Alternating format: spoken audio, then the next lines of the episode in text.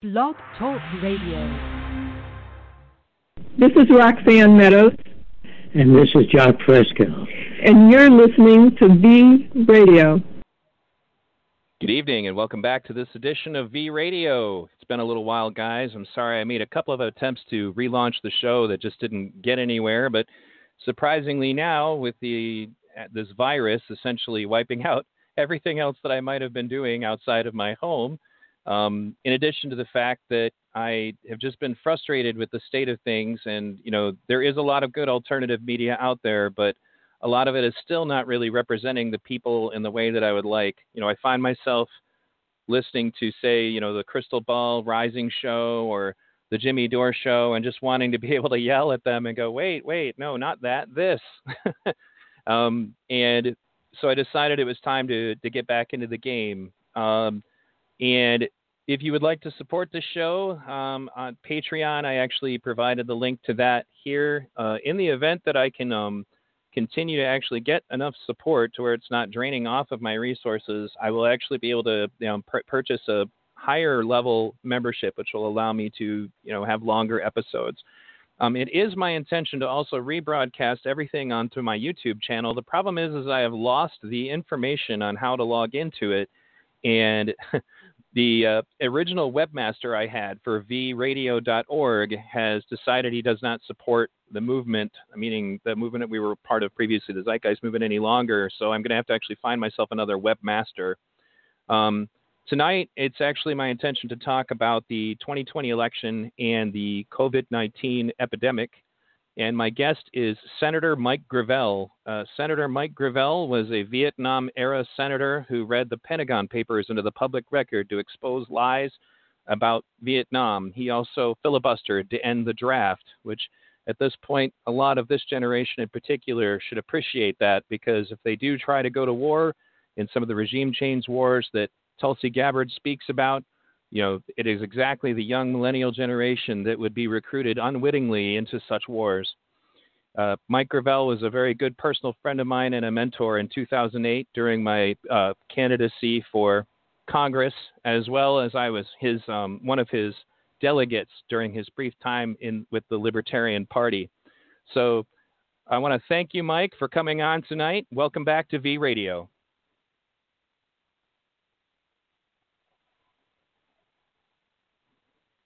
Oh, I'm going to activate his mic. I'm considerably older than I was then. In fact, I'll be 90 years old in May. But I still follow events very closely and just finished a book and got it to the publisher last August. And it's out there, but we haven't officially launched it yet.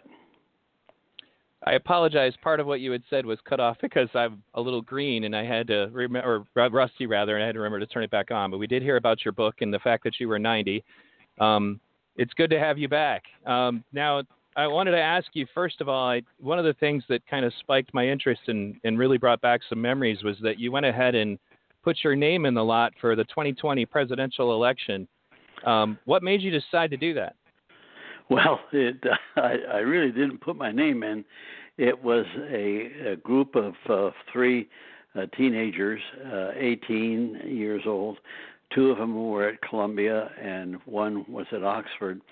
And they approached me, David Oakes approached me asking me to run for president. And I said, David, do you realize how old I am? He says, well, that doesn't make any difference. What we're interested in is pushing you to get on the stage like you did in 2008 and talk about the issues because essentially you were sort of a Bernie Sanders before Bernie Sanders. And I wasn't decided to do that. And so he said, well, maybe we could just do an exploratory filing. And I said, okay. Then they came back after that and said, well, there's a good response. We'd like to have you run officially so that you could get into the debates. Well, I said, fine. And then they get back at me and say, well, you're getting a lot of reaction, but we can't get over the obstacle that you keep saying you don't care to get into the debates, or you don't care to run for president. And they said, can we file the papers for president? And I said, yes, go ahead. And the criteria is I will not travel, I'll respond to any interview, but all of the activities have got to be taken care of by you, the three of you. Well, actually, it was by four or five at this point. And what they did is they raised over $300,000. They advertised the campaign and just used all the money to roll it back into expanding the views that we hold. After the campaign was over, what happened is the Democratic Party did the same thing to me that they did in 2008. They turned around and wouldn't grant me the opportunity to be on the stage, even though I qualified. But at this point in time, I didn't really want to get into a hassle, and so I just let it ride, and they just cut us out of the tribe in that regard. But the kids kept on working, and of course our deal was that I would run, but at the point when I withdraw, I would endorse Bernie Sanders and Tulsi Gabbard, because I wanted to there's two slots, president and vice president, and my hope was for Bernie to select Tulsi as his running mate, which would have been ideal because their views are identical. And Tulsi is one of the most courageous persons I know, and similarly with Bernie. So that would be a natural. And we did. I endorsed both of them. And of course, I continued to respond to interviews. And when Bernie came out here to San Jose, I live in Seaside, California, and he came out to San Jose, and my wife and I drove to San Jose to be at the rally, and then I met privately with him, and it was like old folks at home, you know, hugging each other, and to my knowledge, that was the first time I physically met him, and I think he me, but he knew me from the 2008 experience of fighting the same issues that he is fighting for, and of course knew me from the Senate experience when I released the Pentagon Papers and did a whole bunch of other things. So Bernie and I are very compatible, and I hope to meet with, and of course I'm very distressed at this point in time as to what's happening between Bernie and Biden. Well, yeah, I would definitely be, I'm pretty distressed about it too, and honestly I think really, a big part of the frustration that I have is that in many cases, part of it is just that the voters are not educated, particularly about Biden's record. I mean, I know that the first impression that I had was like, oh boy, Mike wants to get on stage again. I know exactly what he's going to do. You know, and they included that clip of you calling out Biden back when you were calling out Hillary.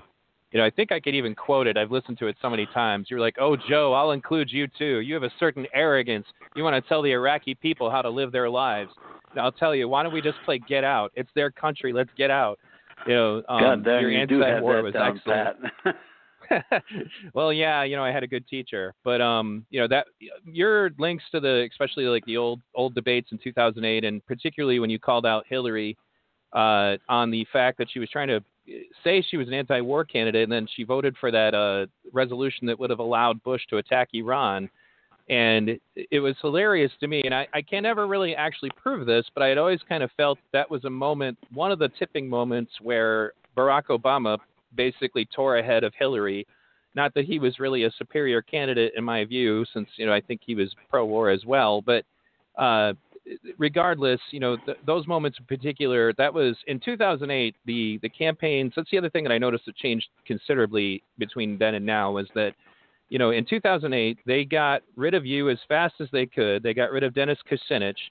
And, you know, one of the things that I remind the Republicans about, because now they're all acting like, well, that's just the corruption of the DNC. And I was like, no, they did the same thing to Ron Paul in 2008.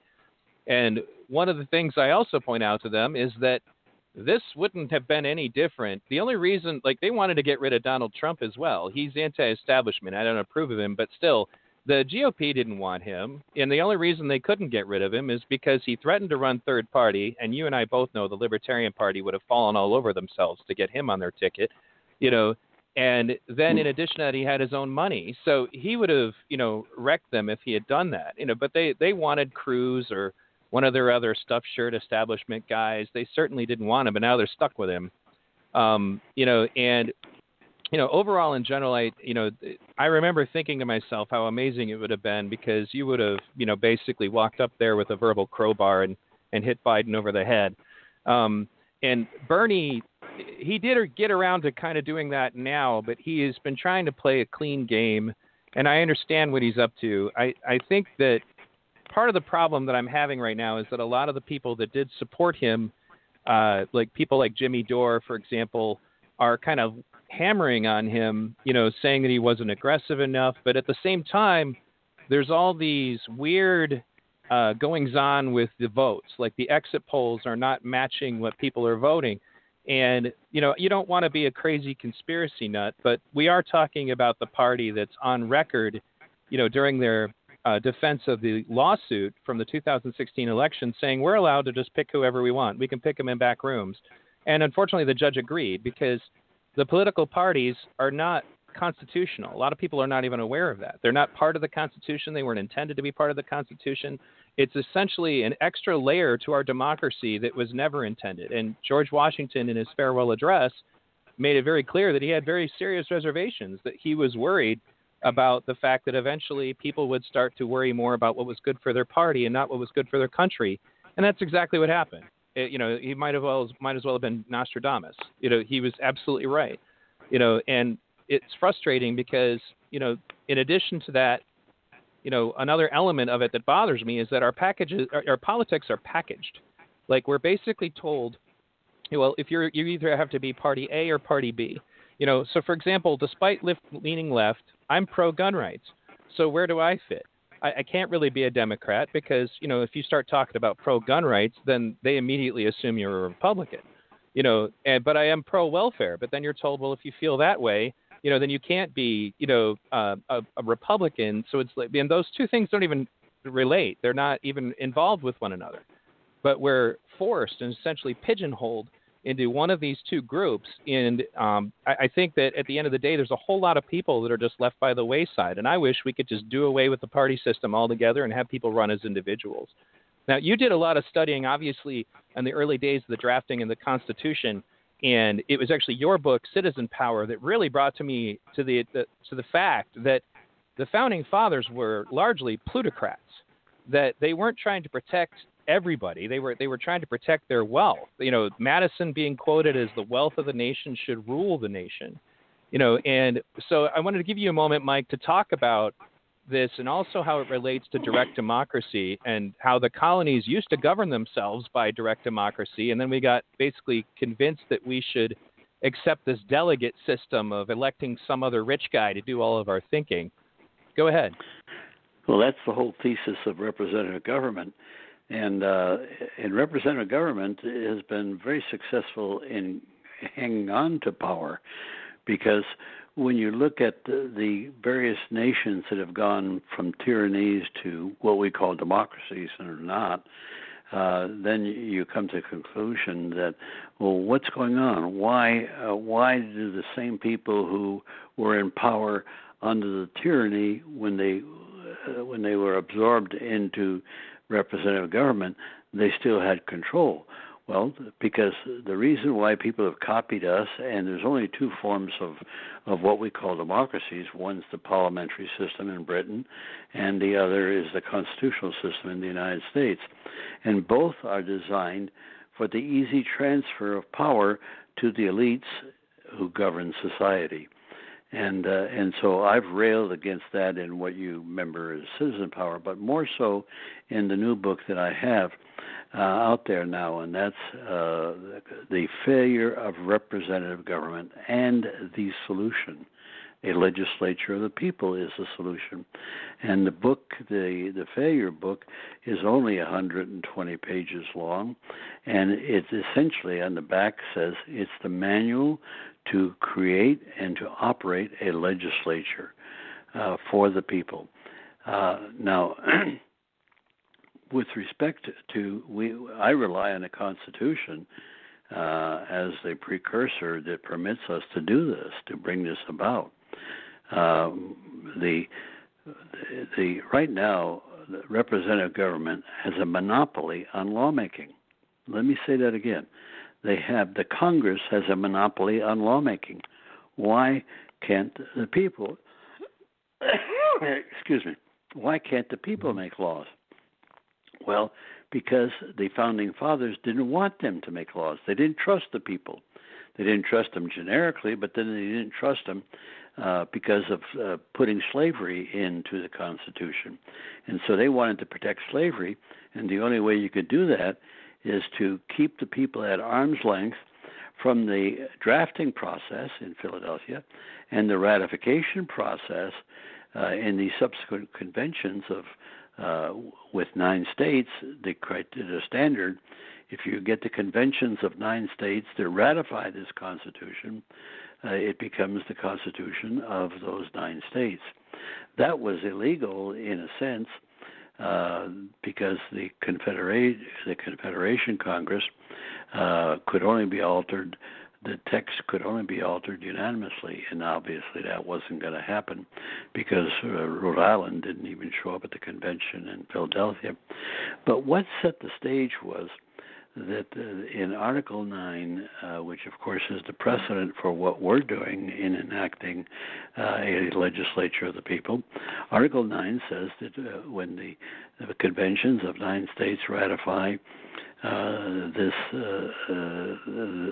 legislation or this constitutional amendment, it becomes the law of that state.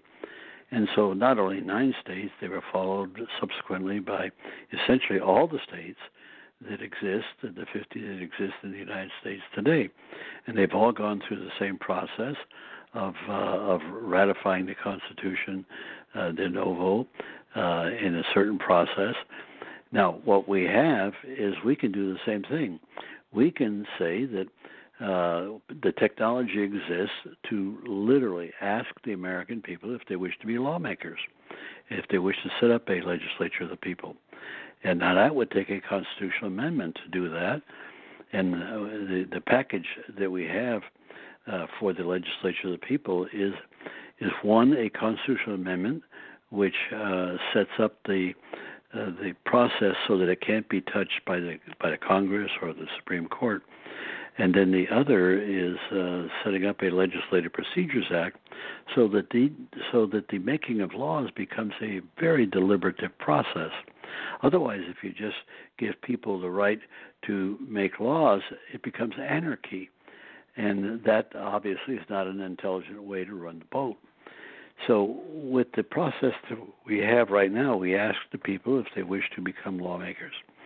And if they respond, and the standard of the immediate response is that more than 50% of the people who voted in the presidential election, most recent, have to vote in the affirmative for this constitutional amendment and this legislative act. And once that happens, it becomes the law of the land. Now, what we would do in the conduct of that election, now keep in mind, this is an election that will be handled by voluntary private citizens. And the organization will probably call itself Philadelphia Two. And these citizens then will conduct an election that would be more transparent, more informative than any other election conducted by any government in the world, and most assuredly the United States. And so let me take a moment to break this down for our listeners who are not as well versed in this. Essentially, you know, to what you're listening to is Mike is describing his idea for a constitutional amendment that would allow us to have referendums to pass new laws. It could also be used to recall politicians. There are actually countries right now, I believe Switzerland, for example, if you're going to take the Swiss army to war, there has to actually be a referendum. It has to be approved by referendum. You can't. There isn't any one person, unless it's an emergency, who can simply take them to war. And if for some reason a war in Switzerland fell below the people's approval rating, then they could have another referendum and recall it. So essentially what he's discussing is the idea of bringing federal referendums to be for people to be able to vote on new laws and new policies and perhaps even recall people. So we don't end up a scenario like approval rating and then we just have to tolerate him for 3 years because we can't get rid of him. With this kind of legislation, we could recall him. Now, is all of that still correct? It's been a while since you and I talked about this, Mike. Yes, it is, but I prefer to use the word a legislative proposal rather than referendum. A referendum is where the government refers something to the people, and all they can do is vote yes or no. And so that's not what we're talking about. We're talking about you and I, or if we decide we want to introduce legislation to stop a war from happening, or to, let's say, we want to put in legislation to stop the sanctions on Iran, since they've done nothing to warrant the sanctions from our point of view.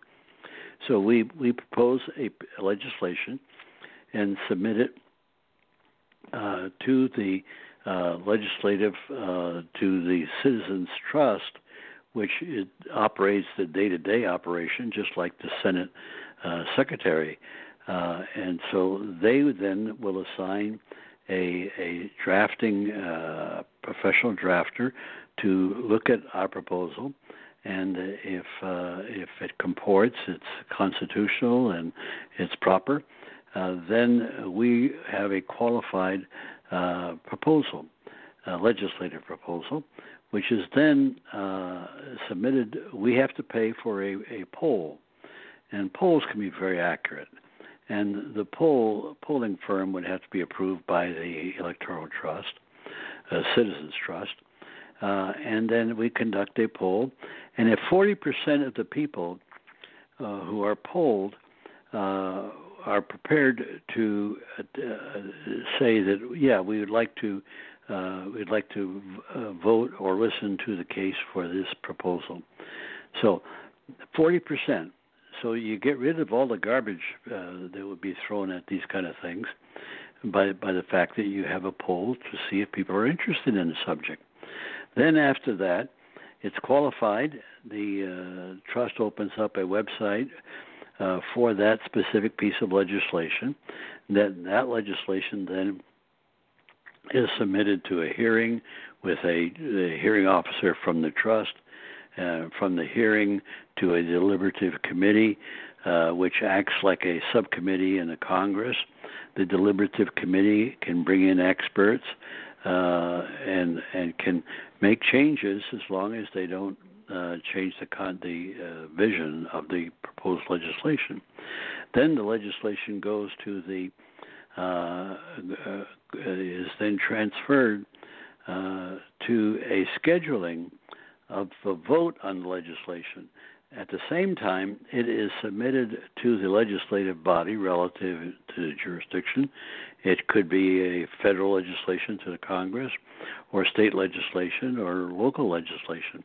And in each case, the political representatives in those instances would have a chance to vote in an advisory capacity, not in a binding capacity. And then after it goes there to the scheduling of the election. Now, keep in mind, everything that's gone on has been reported on the website of this legislation. So people have an opportunity to be totally informed as to what's involved. Now, so basically any new laws that would be proposed, we would have an opportunity to review them and be very aware of what it is.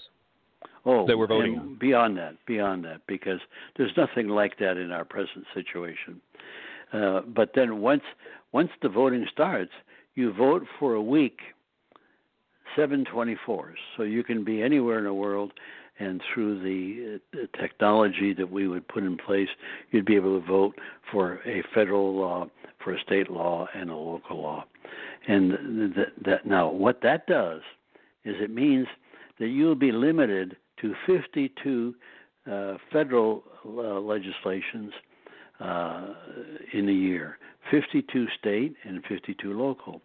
So here again, you have an orderly process to inform the people, to permit them to express their views by voting in a very deliberative fashion, not hurly-burly.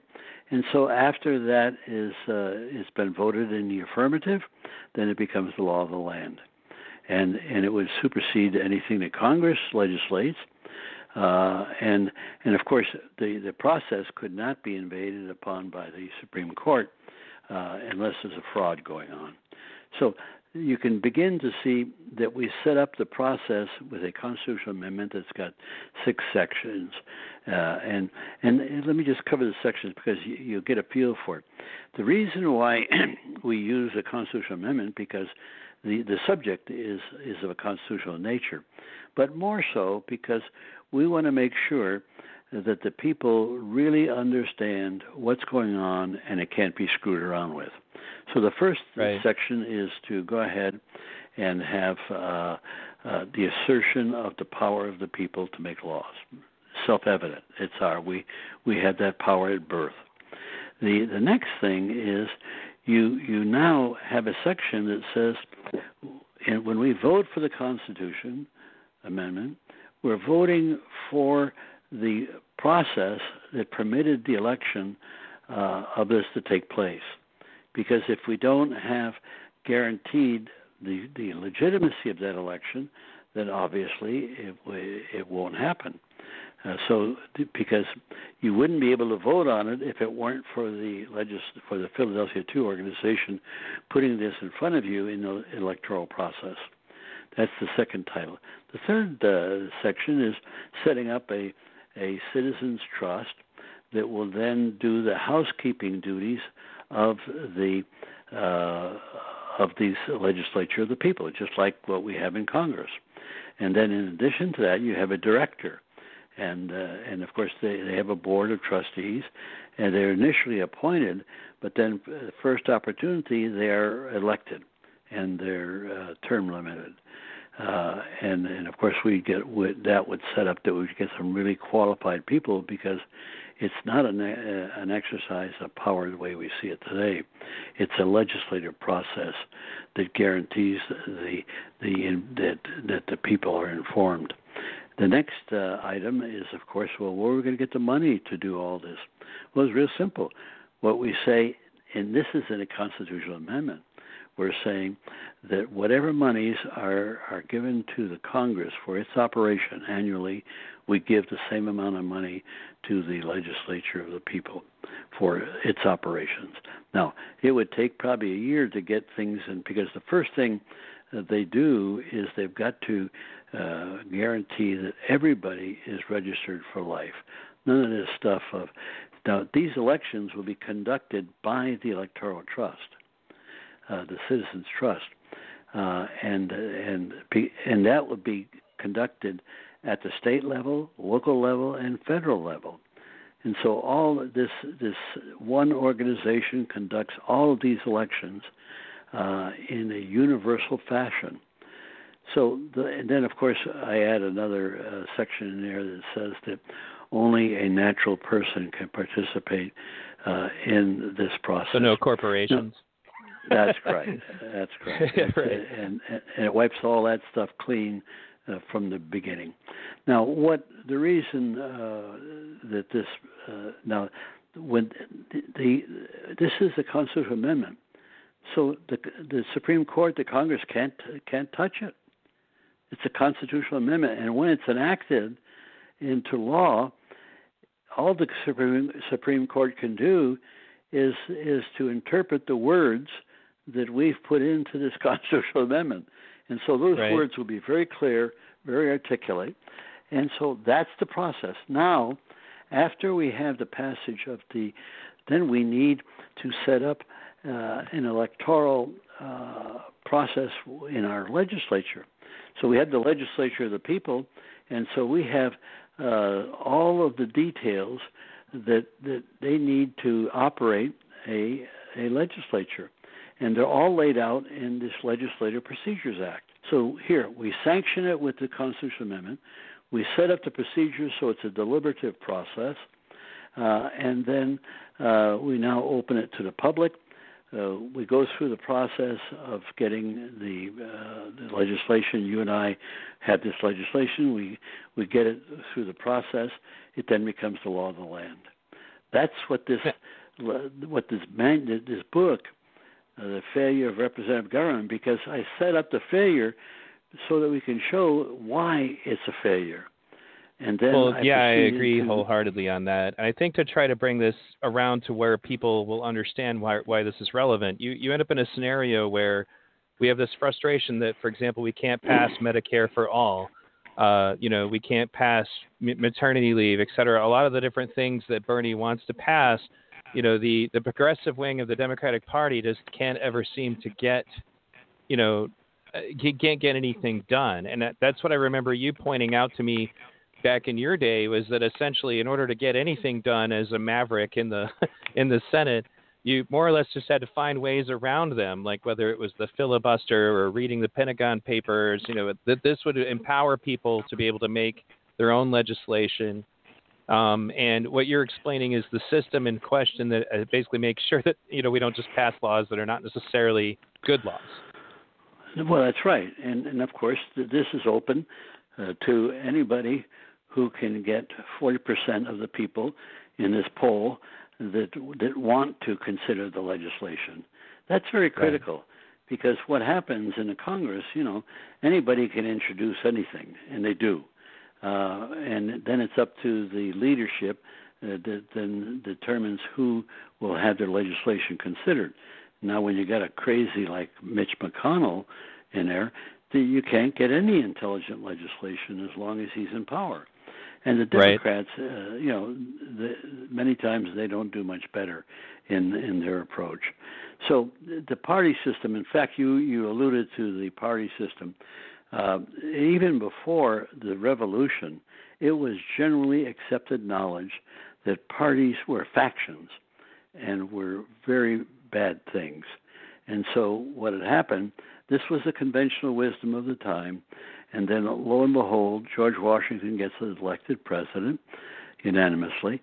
And then in the first year of his term, you have the fight breaking out between Thomas Jefferson and Alexander Hamilton.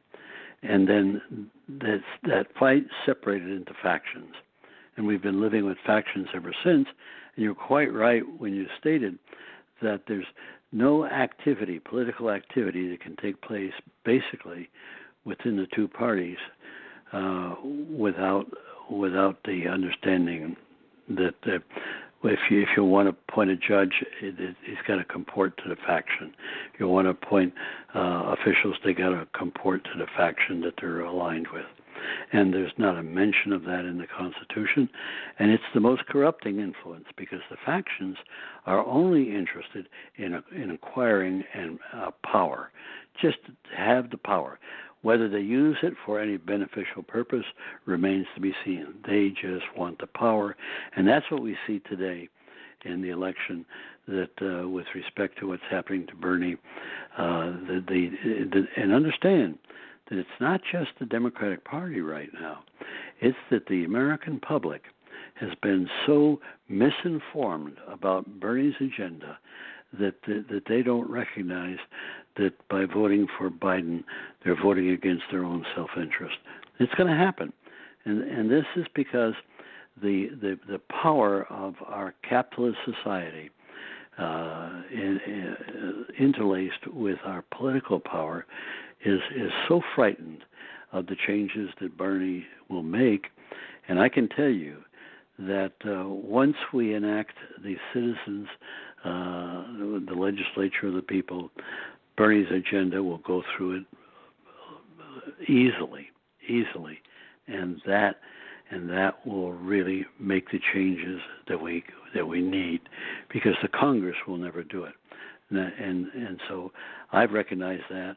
And I think Bernie and I are going to have a conversation after the convention as to how we go forward, because we need him and his organization. He kept his organization alive from 16 to the present. Now he's got to keep it alive, and one of the ways he can keep it alive is functioning as the major force. My kids are doing the same thing, as a major force to bring about this enactment of this manual to create and to operate a legislature of the people. That's the goal. And so we need to first educate the American people as to why it's efficacious for them to be lawmakers and why we have to stop the monopoly that exists in Congress in making laws, representatives. And so once we can accomplish that, then we start the electoral process to go out there. And now this is going to be an expensive operation, make no mistake about it. It's the equivalent of a presidential election. But that's what it takes when you're trying to repair the damage that was done by the founders in the Constitution. To repair that damage, it takes a fundamental lift by the people to understand what they're doing and to enact it. Now, let me take a moment to speak to the viewers. We did have one caller, but I wasn't actually prepared just to bring anybody on blindly that I didn't know. If you have any questions for me or for our guests, please engage in the chat room. You should be able to do that right there on Blog Talk Radio. I think you'll have to make a free account. Like, it doesn't cost anything, but then you can participate in the chat room and you can ask me and Mike questions in real time. Also, Mike, to talk a little bit about what's going on right now, as we've already discussed some of the problems with the election system as it's going. We've discussed issues about, just how, Bernie's policies, essentially that the establishment is terrified of such an idea. And I think that honestly, we're kind of to a point where it almost seems like they'd rather lose to Trump again than allow the progressives to get a foothold in the Democratic Party. Would you say that's true? No, I wouldn't entirely agree with that. There may be elements of that, but no, they're frightened of Trump, the establishment, whether it's the capitalist establishment or they've enjoyed the tax breaks that Trump has given them, but that's all going by the boards. What's happening with the virus is so overwhelming to human society on a global basis that it shook everything to the bottom. What Trump is going to be looking at as he runs for re-election is going to be a stock market that's in the toilet. He's going to be looking at the approach that he's taking, which is ridiculous. He thought that this virus was a hoax, and all of his statements it'll be easy to just do spot after spot, video, radio, quoting Trump and his stupidity.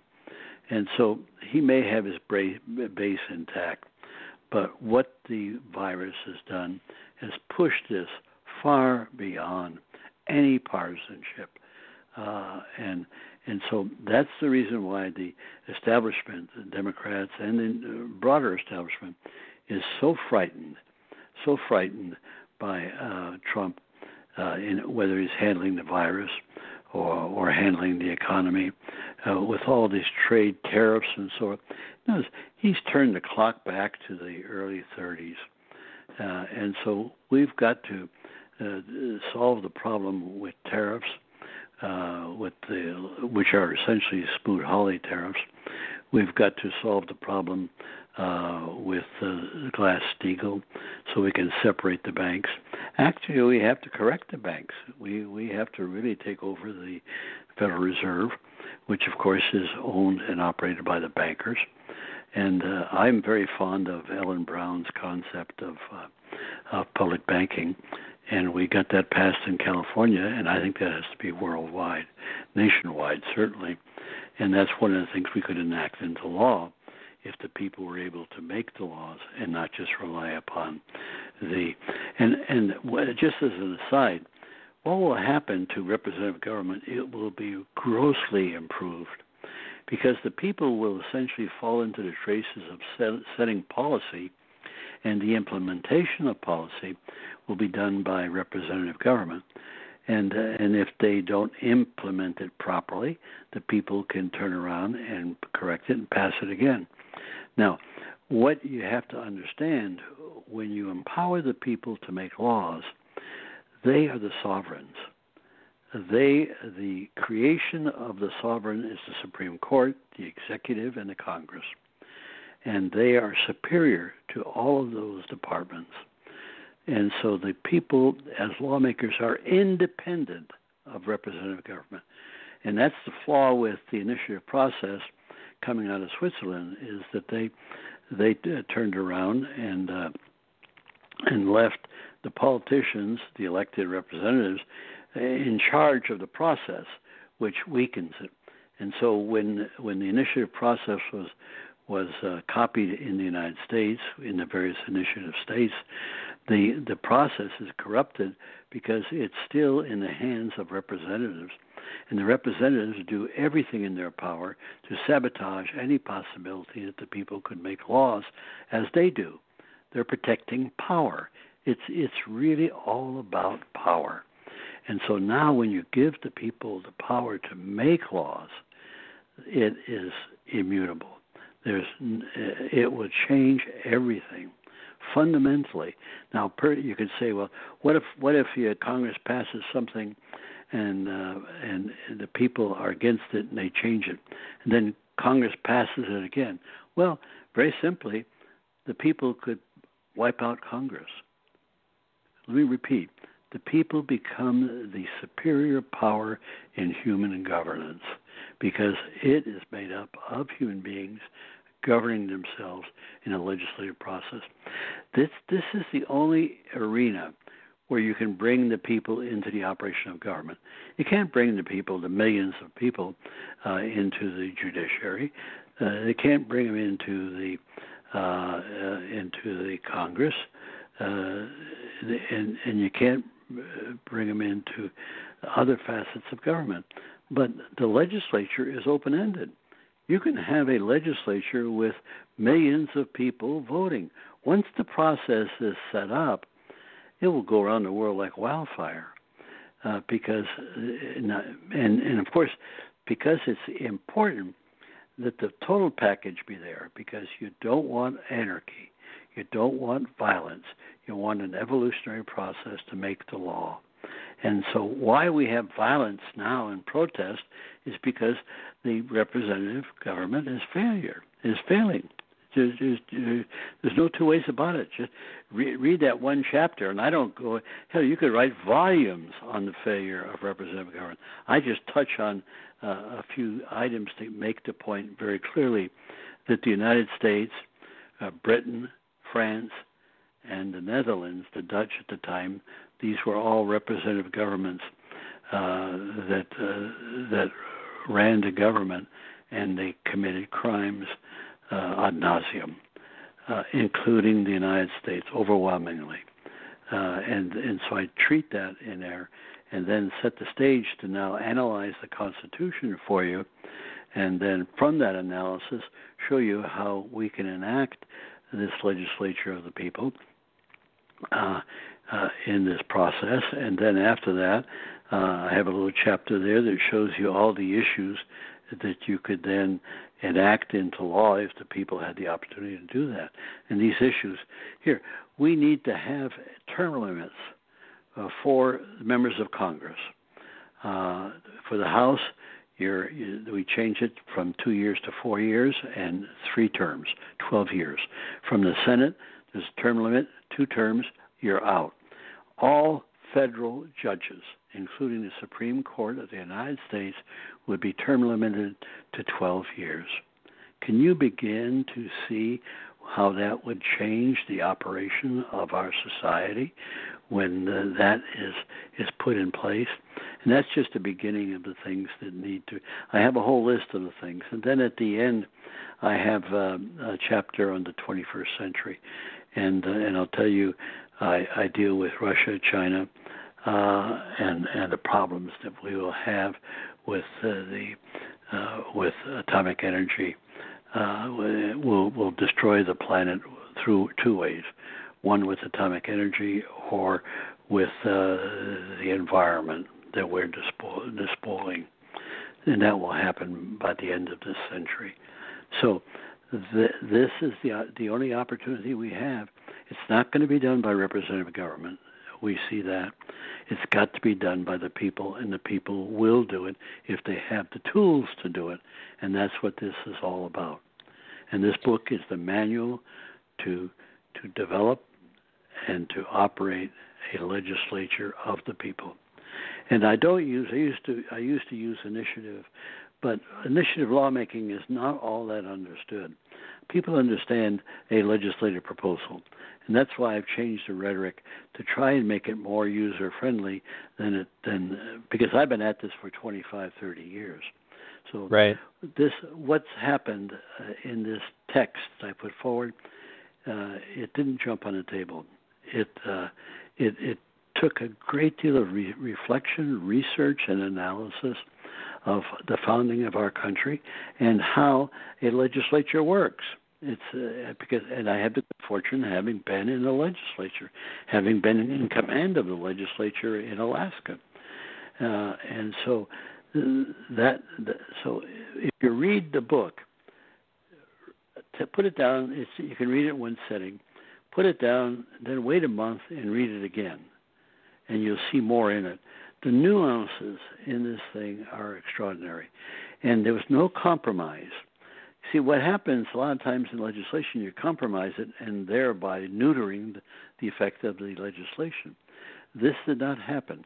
This was written over a period of 25, 30 years, vetted by speaking around the country to law schools and vetted with colleagues and friends of mine who served on the board of Direct Democracy, and most of them are my age and have gone to the greater awards. But thank God for my longevity, because we can – here, when I wrote the book, I started last October, which was 89 years old, and I finished it in August. I was just so grateful to finish it and get it off to the publishers, because this is probably the last thing that I could do with any coherence. Now, I can talk about it and will once we get on the campaign trailer, because this is a campaign. The campaign is to enact this, to take this book, put it in front of the American people, let them understand it, and then let them vote on creating a legislature of the people. That's the task that's involved, which means that we got to sell the book overwhelmingly and then use the proceeds to advertise the book to get more sales and more understanding. We need the American people to understand this before we start an election. And that's what the task is at hand. And if I can persuade Bernie and Tulsi and Tom Steyer, who has really articulated some very language. Now, whether that he has the depth behind the language remains to be seen. And that's what the book is about. You can say, oh, I'm for the people. Yeah, well, tell me what the people are going to do and how they're going to do it. That's, of course, is exactly what's happening, what I put forth in this book. When people say, oh, I'm for the people, well, tell me how the people are going to do it now. That's definitely, it's appealing to me, and I think that one of the things that I've always had to deal with in the past, especially when arguing with libertarians about this. I'm having a little trouble hearing you. Can you speak up? Can you hear me now? Are you hearing me okay? Yeah. All right, good. What I was going to say is one of the problems I've always had when I was trying to explain why democracy was superior to just, representative government was the fact that essentially our representatives essentially only represent their donors. In the long run, they have to. Like, that's just the way the system is designed. They're in a situation where they have to represent whatever corporate interests are willing to pay them. Bernie has been able to accomplish something pretty unique in that he's managed to have this strong campaign that he's had, mostly just with small dollar donations. It's awesome. It's awesome. Yeah, it's awesome. I think Tulsi, at the end of the day, what's really happening is just, especially, because you ran into the same thing that Kucinich ran into it, and Ron Paul ran into it. They don't like anti-war candidates at all. Like the military-industrial complex's power over the electorate is just ridiculous, and I think that's largely why they've went after her really hard. And I think that one of the other things that distresses me about how things are going is that so many of these progressive candidates' followers are turning on each other. Like, so Tulsi supporters who don't like Bernie supporters and Yang supporters who don't like either of them, and they won't work together. Meanwhile, on the centrist establishment side of things, well, we've seen that they'll certainly work together because they all dropped out and they all endorsed Biden, including the ones like Kamala Harris and Cory Booker, who said he was racist, a segregationist. You know, they had all of these compelling things to say about him when everything started, and now all of a sudden they've forgotten all of that because they have to fall in line and do whatever the DNC wants. And it's unfortunate to me that the progressive side of things, I think some of them are just so emotionally attached to their candidate that they almost resent other candidates. Like I get into arguments with Tulsi Gabbard supporters all the time because they feel that Bernie Sanders should have done more to try to get Tulsi into the debates or something like that. And I don't think they grasp that, aside from the fact that there isn't really much Bernie could do. Like the media doesn't like him either. It's not like they would go, uh-oh, Bernie's mad at us, we should put Tulsi in the debates. But there's also the issue of dividing up the delegates that we have. I mean, Elizabeth Warren essentially seemed to be just siphoning votes off of Bernie's support base. And that seemed to be like her whole involvement in the election, which is unfortunate. But, you know, and you still see it as you look at the different caucuses and the different primaries that have gone on, as you look at the amount that she has. And surprisingly, her delegate count is just enough to keep Bernie from, you know, being neck and neck with Biden. I mean, the last primaries that we've had were just really uneven, so I don't know. But, you know, it's not really in Bernie's best interest. It's not even in Tulsi's best interest. It's not in Yang's best interest. And at the end of the day, that he divides the vote further and then none of them get in, because that's essentially what I would fear would happen. I like all three of them. I wish that all three of them could be in the administration, you know, together one way or the other. And I agree with your initial statement that Bernie and Tulsi paired together would have been an excellent group, especially considering that Tulsi seems to be running for the general election. And the reason I say that is that I have so many conservative friends that have said they would vote for her. I have a lot of libertarian friends that said they would vote for her. Ron Paul endorsed her. Gary Johnson, former, you know, governor, you know, Republican governor and then libertarian candidate, endorsed Tulsi Gabbard. She brings all these people to the table that none of the progressives would have ever brought. And I think it would have been such a powerful ticket, especially since she's already said openly on Joe Rogan that Bernie was one of the only candidates that she would VP for.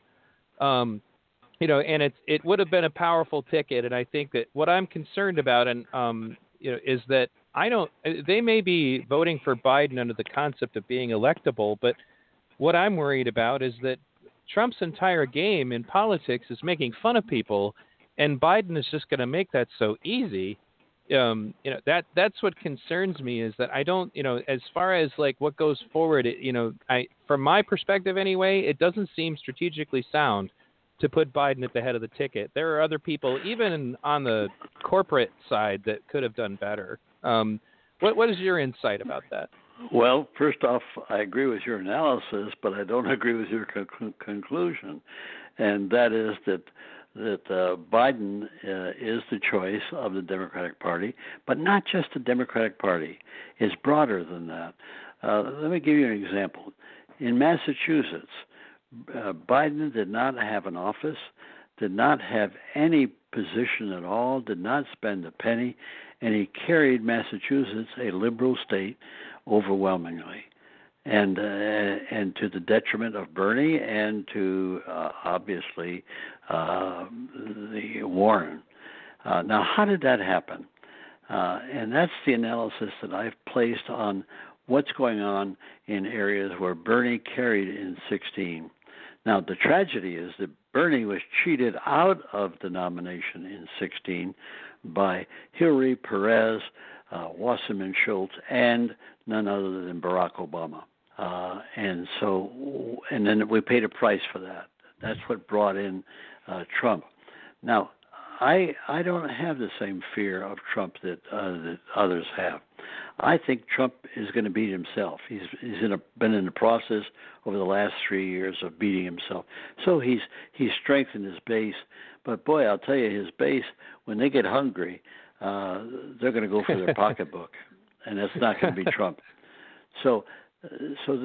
But what happened with Bernie is that what happened initially with Tulsi, and that is the military-industrial complex, which essentially has treated all our politicians, elected officials, as puppets for the last 30, 40 years. And so the person that frightened the military-industrial complex more than anybody else was Tulsi Gabbard. She had 6 years on Armed Services Committee. She knew where the bodies are buried. She had 6 years on Foreign Relations Committee. She knew the foreign policy areas. Now, Bernie has caught up on that, but Tulsi would make a tremendous contribution in that regard. So they had to annihilate Tulsi early on, and they did. They did, successfully. And, of course, mainstream media, which is the tool of the powers that be, the 1% elites who control our society, they control the mainstream media. There was not one question that addressed the 800-pound gorilla at the debate, and that was the actual robbery of the Treasury by the military-industrial complex. Not one question about war and peace. And how we sustain war. So that's what we're facing.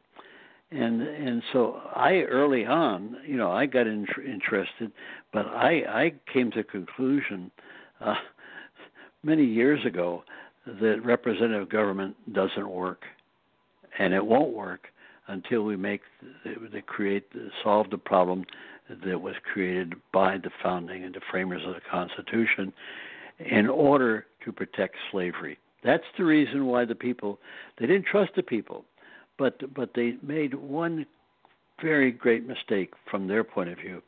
When they put out the Constitution, they said, "We, the people, do ordain." Well, that's right, but we didn't ordain it in 1776, 8, and 87, 88, 89. No, it was done by a minority of elites, but they made the mistake of selling it to the American people by saying, "We, the people, do ordain." Well, if you do ordain, it means you're godlike. And so if we ordain the Constitution, we can change the Constitution. And that's right there in the first lines of the Constitution. What happened in the Constitution, it did not keep faith with the Declaration of Independence, where we declared that all people are created equal. So we established a moral norm, and the first thing we did as a collective is violated when we wrote the Constitution. That's definitely a part of this that I think a lot of people don't grasp, and that comes back to what we were mentioning earlier, that people don't understand what was really going on when the Constitution was being formed or was being written, and who wrote it and why they wrote it. And one of the backdrafts for that, actually, I was watching Psy-War. I don't know if you've ever watched that movie. It's a really good movie about propaganda. But one of the things that they brought up in Psy-War was that there was a period right after we won the Revolutionary War where there were a whole lot of soldiers who never got paid, and they were pretty angry. And they were angry in particular at the wealthy of the country. And there were riots. There were all kinds of other problems that were going on at the time where massive amounts of the poor were like, "Hey, you guys, didn't take care of us. We just won this revolution for you, and now you're all still sitting here, fat cats with all kinds of money, and the rest of us are struggling because we went and fought a war for all these years, and we weren't, planting crops or doing any of the things that people did to make money back then." And that was the real reason why they were so scared of the poor and also scared of democracy. One of the things I remember from your book, Citizen Power, was just pointing out that, like we brought up slavery earlier, was that there were states that would not ratify the Constitution by direct democratic election because it had slavery in it. And then there were states that wouldn't ratify it unless it had slavery in it. And so the wealthy interests obviously wanted to keep their slaves. I mean, even Thomas Jefferson, who's probably my favorite of the founding fathers, he owned more slaves than the rest of them, And he lived high on a hog on their backs. Right, exactly. And that's a part of it that I bring up, like we were talking off the air before we got on. I was like, people bring up all the time, particularly the founding fathers, like they enshrine them and they say, you know, oh, well, you know, the founding fathers' beliefs on property rights. I'm like, hey, let's stop that right there, because those people believe that people could be property, you know. And I'm not saying that there can't be something good to come out of what they did. Like I said, you know, there's things that Thomas Jefferson said that I like, that I found compelling, but we have to remember who these people were. You know, they weren't trying to protect the common man. They weren't trying to protect, you know, the poor. They weren't trying to protect the working class. They were trying to ensure that the people who are wealthy stayed in charge, which is why they liked the idea of, let's elect delegates to go to the Constitutional Convention. Let's lock the doors so that nobody can see what we're doing. You know, if you did that now, like if like we turned off C-SPAN and the Senate went into, you know, to session, you know, in closed session, and nobody was allowed to see what was going on, you know, nobody would stand for that. But that's the circumstances in which the Constitution was drafted. And most people are not aware of it because they don't talk about that in the history books. You know, it's not to their best interest. But you researching essentially the possibility of a constitutional amendment, you know, you had to go look back at all that stuff. And that's not actually that far off. People tend to forget. Like if you just sit and listen to the way that the Supreme Court has the debate with itself about, well, what did they mean? Like, for example, when they were doing the D.C. gun ban, they had to sit there and read letters between the founding fathers talking to each other about the Second Amendment to try to determine whether or not banning guns in D.C. was constitutional. That's how they always do things, because that's essentially what you're supposed to be figuring out when you're framing the Constitution is, well, what were they thinking at the time? You know, and I think that people essentially have been, you know, essentially brainwashed, so to speak. It's unpatriotic to say anything negative, you know, and there's still great things that came out of the Constitution. I'm not trashing all over the whole thing, but a lot of those things were concessions. Like that was another thing that got brought up in Cywar, was that the Bill of Rights was not what I believe the Federalists wanted at all. It was what the opposing side, you know, wanted. And in order to be able to get the Constitution, they essentially had to make a concession. Okay, fine, we'll have a Bill of Rights. You know, there were wealthy interests in the beginning who didn't want us to have, you know, the Bill of Rights, you know, and that's, so those are all the dark secrets about the Constitution. And in particular, you know, one of the things I tell people to do is to watch the movie The Patriot, because in The Patriot, before there was a Constitution, now mind you, it's a fictional film, but one of the things that they definitely got right was that the colonies governed themselves by direct democratic processes. You know, they got together and they had town hall meetings. Everybody spoke. Everybody weighed in. And then they casted lots to determine what would happen. And that included, you know, ratifying the Constitution, and included even just like, are we going to support this war effort or that war effort? And if individual citizens didn't agree, they were still allowed to, you know, essentially step aside and not be involved in whatever it is that that group of people collectively decided. That's not how things are now. And people have also not really realized when they say, well, democracy is evil. This is something I remember you saying actually during your final speech at the Libertarian Convention, was that they were so against democracy. And he's like, well, you guys are all democratically voting to elect which one of us is going to represent you. You know, it's like, you know, so it's either democracy or it's democracy. You know, and elected officials are still democratically elected. It's not like there isn't still a system in place. So why is it somehow not two wolves and a sheep deciding what's for dinner to pick somebody else to make your decisions for you? Why? How is that supposedly superior? How does that supposedly protect our liberties? It doesn't. You know, it gives us an illusion, but we're not any better off picking someone else to make our decisions, especially not if that person is carefully selected from a small handful of very wealthy people most of the time. Okay. You know, those are the people we get to choose from, especially because we have that two-party system. So they pick who we can choose from, and if we try to vote for anybody else, we're, quote-unquote, throwing our vote away, which is why our third parties never get anywhere. You know, and essentially, we're very carefully kind of corralled into this, you know, like this trough, so to speak, of column A or column B, and we're not given any choices outside of that. And before... the major thing that I think really has changed things is that it used to be, in the days before the internet, people just picked their candidate based on what happened at the debates, and they completely controlled who got into those debates. So you didn't ever get exposed to other candidates outside of that. I mean, I look back on this now, like, you know, because my son watches Jimmy Dore a lot. He watches rising a lot. And I'm like, geez, you have no idea how good you have it, because programs like that did not exist when I was a kid. You know, you got whatever Fox and NBC, they all, whatever they wanted to give you, that's what you got. You would never even heard of them. And that's why I also pointed out, so like if Bernie had run in 2008, he'd have been standing right there next to you and Dennis and Ron Paul, because they'd have gotten rid of, you know, him as fast as they could, you know, and they don't have that power anymore. The internet has changed that, and they know that, and they're scared. You know, I remember watching all those people like Chris Matthews. Oh, God, I hate that guy. Chris Matthews, you know, mouthing off because he was so upset that Bernie had won, you know, and those talking heads just trying to, like, wrap their heads around the possibility that Bernie Sanders won Iowa. Bernie Sanders, you know, killed it, you know, in New Hampshire. You know, like, they couldn't even, like, to them that was just like, you know, the world was, you know, the sky is falling.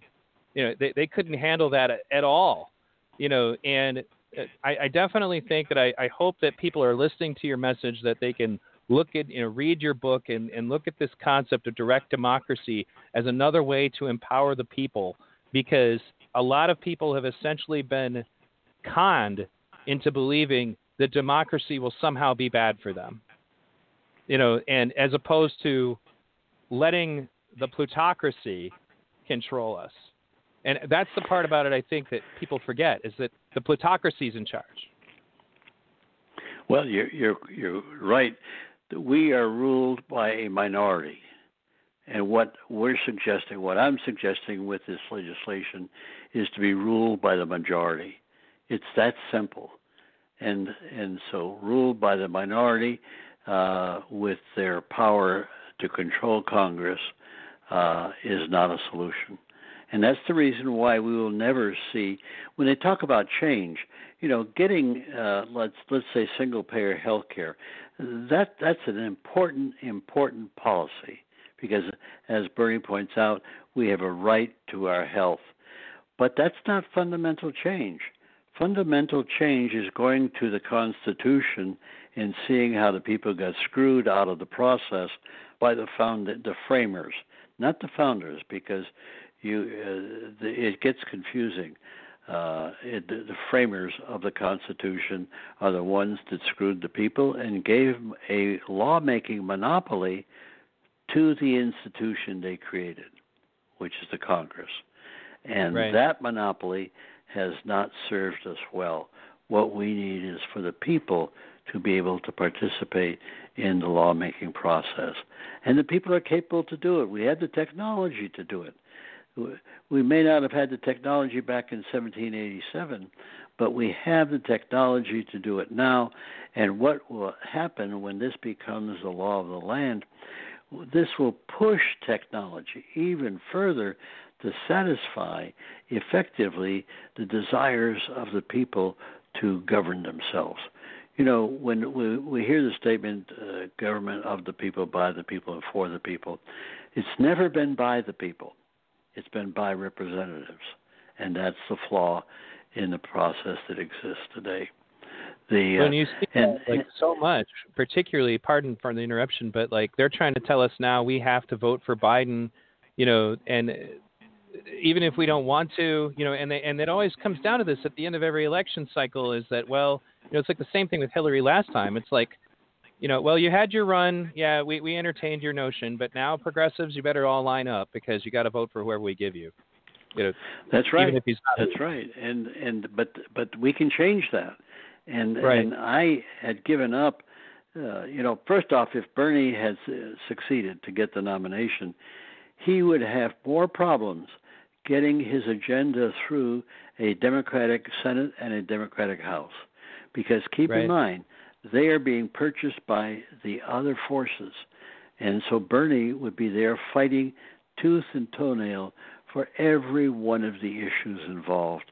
And of course, that's how they would destroy him. They'd make him appear ineffective as a leader because he can't get the stuff through the Democratic Congress. Now, with what has happened, I'm very distressed over what's happened with this explosion of fear pushing Biden, but by the same token, this could be the result with a silver lining, if Bernie would begin to buy into creating a legislature of the people, he would accomplish as a senator pushing for the legislature of the people more than he could accomplish as president. And if he understands that, boy, it's Katie bar the door in the support that we will have. Yeah, I would agree with you there. And that is another aspect of it that people tend not to look at. People are so fixated on the president, and they don't even know who their congressman is 90% of the time. They have no idea. Right. You know, I ran for Congress. I ran for Congress in 2008, and the reality is on state-level politics, people pretty much vote their party, and they don't even know who you are. They don't attend, you know, debates for Congress most of the time. They don't watch them online. They don't attend forums. I mean, I would probably say when I would go to all these different voter forums as a candidate, there would be a dozen people there. You know, really, really smart voters go to that stuff. But the average person just goes, well, here's the Democrat, here's the, you know, or the Republican, and they just vote down the party. And if you're a third party candidate, unless they're just, you know, essentially voting. And Neil, that's the problem. Neil, that's the problem we're going to have in trying to educate the American public that they deserve to have the right to make laws. Will they understand that? And so the campaign, what I call the educational campaign, will have to turn around and get millions of people to buy the book and read it and question it. And then we turn around and go to have various meetings in every congressional district of the United States. That's the organization that we need to set up to just educate the people. Once they're educated and we have an organization, then it'll be easy to conduct the election following the pattern that I outlined in the book. So the key is to educate the people, and the only way you can educate them is to have them read the book and question it, discuss it around the country. My hope would be that if Tulsi didn't file for re-election, and I don't know what her plans are, but boy, I would love to see her become the executive director of this whole Philadelphia Two national campaign. So that would definitely be good to see.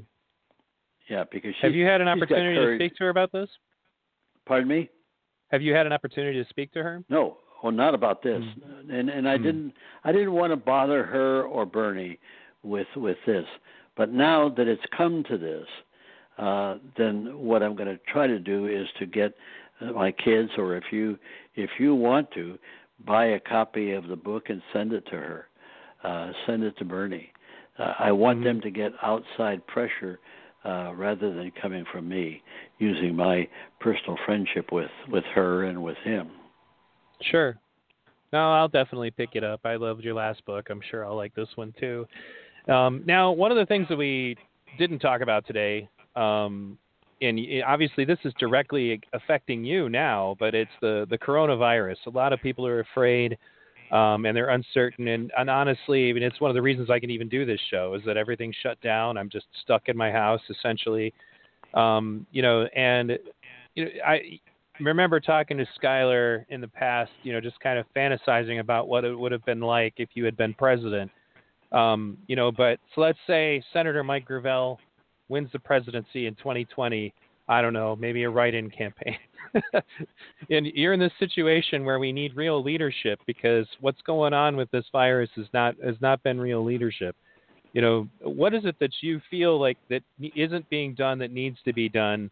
And just explain a little bit about your own experience with it being a senior. I mean, God, now you're 90. You're right in that red zone of the kind of people we're going to lose if this thing gets out of control. That's right. And that's why I'm staying home. and my wife is under the same threat. You know, she's 74. So I have no fear. You know, at my age, you know, I got more time than I probably deserve. But I've got some doctors that know me and know my background and spend a lot of time making sure that that they can keep me alive. So with respect to a leadership role. The leadership role is that the pandemic is such a frightening thing that it incapacitates a lot of people, but not the scientists.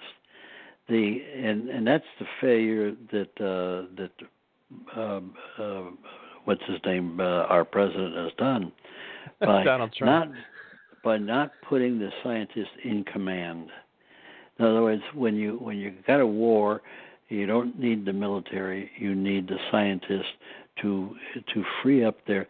They know the problem. They lived the problem all their careers, and so that's what should have happened. Now, fortunately, we had enough scientists that were honest enough to get media attention and to tell the truth about the stupidity of and the incompetence that's gone on. And we haven't suffered the bulk of that incompetence because we have not had the testing in the United States, so we don't know how bad the situation is right now. We don't know. And the crudest form of what we're doing is lockdown. Take everybody out, just destroy the economy, which is what's happening, because we don't have the tools that would have been necessary, and that is to test. And with the testing, follow the sources and all of the activities. So we have the great scientists. They're finally speaking up and standing next to Trump, who's trying to bask in their light, but it won't work. Trump has revealed himself to be incompetent in this regard, and to try and blame it on China. What the hell's that got to do with it?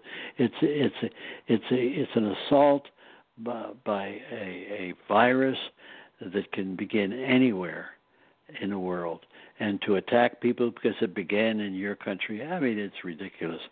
And look at how the Chinese, they initially made the mistake of trying to cover up a problem, which is so typical not only of tyrants, it's typical of all politicians.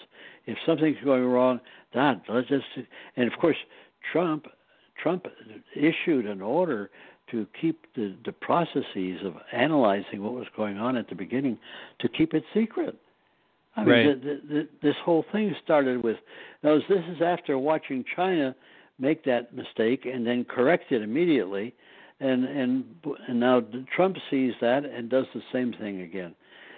So it's frightening. You know, it's frightening to think it could be. When you hearken back to 1917, 18, my uncle died in the influenza. He never went into the service or went to war, but he died of influenza. And they had only been married for 6-7 months when this took place. And so I've lived, and this, my aunt stayed a widow all of her life as a result of that. And so it was something that was very much up front for us and our family, that the pandemic of 19 did such a havoc on our personal lives. Now, what we're facing now, I think the threat is more serious in the United States than probably Africa and the poor. These are the people that would just get wiped out in volume. And who's the British person that just recently made the statement, a former official made the statement, well, it's about time we clean out the poor, and this is the tool to do it. I mean, this is the Republicans and these kind of people are cruel. Trump, he cut food stamps out for people. I mean, food stamps. When a person can't make it on their salary and you have to go to food stamps, it says something about the structure of your economic system. And our economic system is an abomination. And it's going to it's how it's going to be done. The fact that they feel they have to give money to people, that's not what they did in the last situation. They gave it to the banks, and the banks didn't even bother to help the people out. They just took advantage. People like Mnuchin, the Secretary of Treasury, he made his wealth off the backs of poor people and foreclosures. And these are the people in charge. Fortunately, this thing is so severe and everybody's so frightened that they turn to the scientists, who are the only knowledgeable people about what's going on. And so from me personally, I want to get another couple, 3 years so that I can push Bernie and others to set up a legislature of the people. That's it for me. Once that's in place, I can go to my greater reward, and I hope I can do this in the next 3 years. Well, I can tell you, Mike, that, you know, even if for some reason, you know, it doesn't get done, I'm going to keep telling people about it. And you know, I only have so much power, obviously, but my radio show before I went on hiatus had roughly 800,000 listeners worldwide, and I'm hoping to grow that base again. You know, but honestly, great. Please do. And with your knowledge of this, you know, you've got a hell of a memory. I'm impressed. But what it is that's the reason why I wrote the book. Until the kids discovered me and pushed me forward, I had given up. I just wanted to write the book so that hopefully somebody in the future will see this as a solution. Well, that solution is immediate, much more immediate than I thought possible, and that's the reason why if Bernie if he'd have got president, he would have had to go through the experience of not getting his agenda through Congress, and then he might have alighted on this. But now we don't have to wait for the election. We can start right after the convention doing our plotting and planning, and he would have access to millions of people with his criteria, and we would capitalize on that. So, and then plus at one point, the kids, you know, had a website for me, which I never used, but they had over 40 million hits. Now, I don't know what a hit means in people passing through and seeing it, but now you take that that body of people and the body of people that Bernie has as a ferocious, committed group of people to what he represents, not him as the person, but what he represents in a way of solving problems of human governance. That's what we want to capitalize on. And I got to tell you, this could be a very unique opportunity as a result of the virus and the incompetence and the dishonesty of the Trump administration. And of course, though we would have a very imperfect vessel in Biden, here let me give you one test of Biden. And I know Biden very well. He is a decent person, as Bernie says. Problem is whenever he's been faced with substantial judgment, he failed. He failed with Anita Hill, which gave us Clarence Thomas for 50 years in the Supreme Court. He failed with the war when he was, and he was chairman of the Judiciary Committee that was doing the hearings in this regard, and denied Anita the corroboration of two other women that weren't even bothered to be called up. The same thing he did when Biden was chairman of the Foreign Relations Committee. He facilitated the enactment of the resolution that permitted Bush to go to war. And so now Biden, the benefit is that Biden's going to be too old to do a great deal, very much, other than just hold the government together for the Democrats, and they don't want to accomplish a great deal. They say they do, but watch what happens. When we went to war, keep in mind, the Democrats controlled the Senate. When we put Clarence Thomas in office, the Democrats controlled the House and the Senate. So you know, all we can do is Biden will be nothing more than a caretaker, placeholder, and as a result of that leaves a clear shot of us to go out and create a legislature of the people. I think that's definitely a great way to look at how to move forward. And, you know, I want to thank you, Mike, again for coming on and for everything that you've done, you know, and I know that it's been difficult, you know, for you as well, being you've always been so passionate and that you really care. You know, that's something I remember saying to you off the air was that, you know, there are candidates that, You can tell when they care. You may not agree with everything they say, but they legitimately care. And then you can tell when they don't. You know, like Hillary Clinton just came across to me as soulless. You know, like that's why you're so right. You're so right. Plus corrupt. You know, she was taking money from Wall Street with a shovel. Right, exactly. And that's one of the reasons why, like, people were, you know, I wasn't Bernie or bust. There were other people that I would have voted for. The problem is that I made a vow to myself back in 2008 when you were running. I'm never voting for anybody who voted for Iraq. I'm never voting for anybody who voted for NAFTA. You know, and I might stretch a little bit here or there, but, well, you know, I didn't vote for Hillary or Biden in 2008 over those two issues.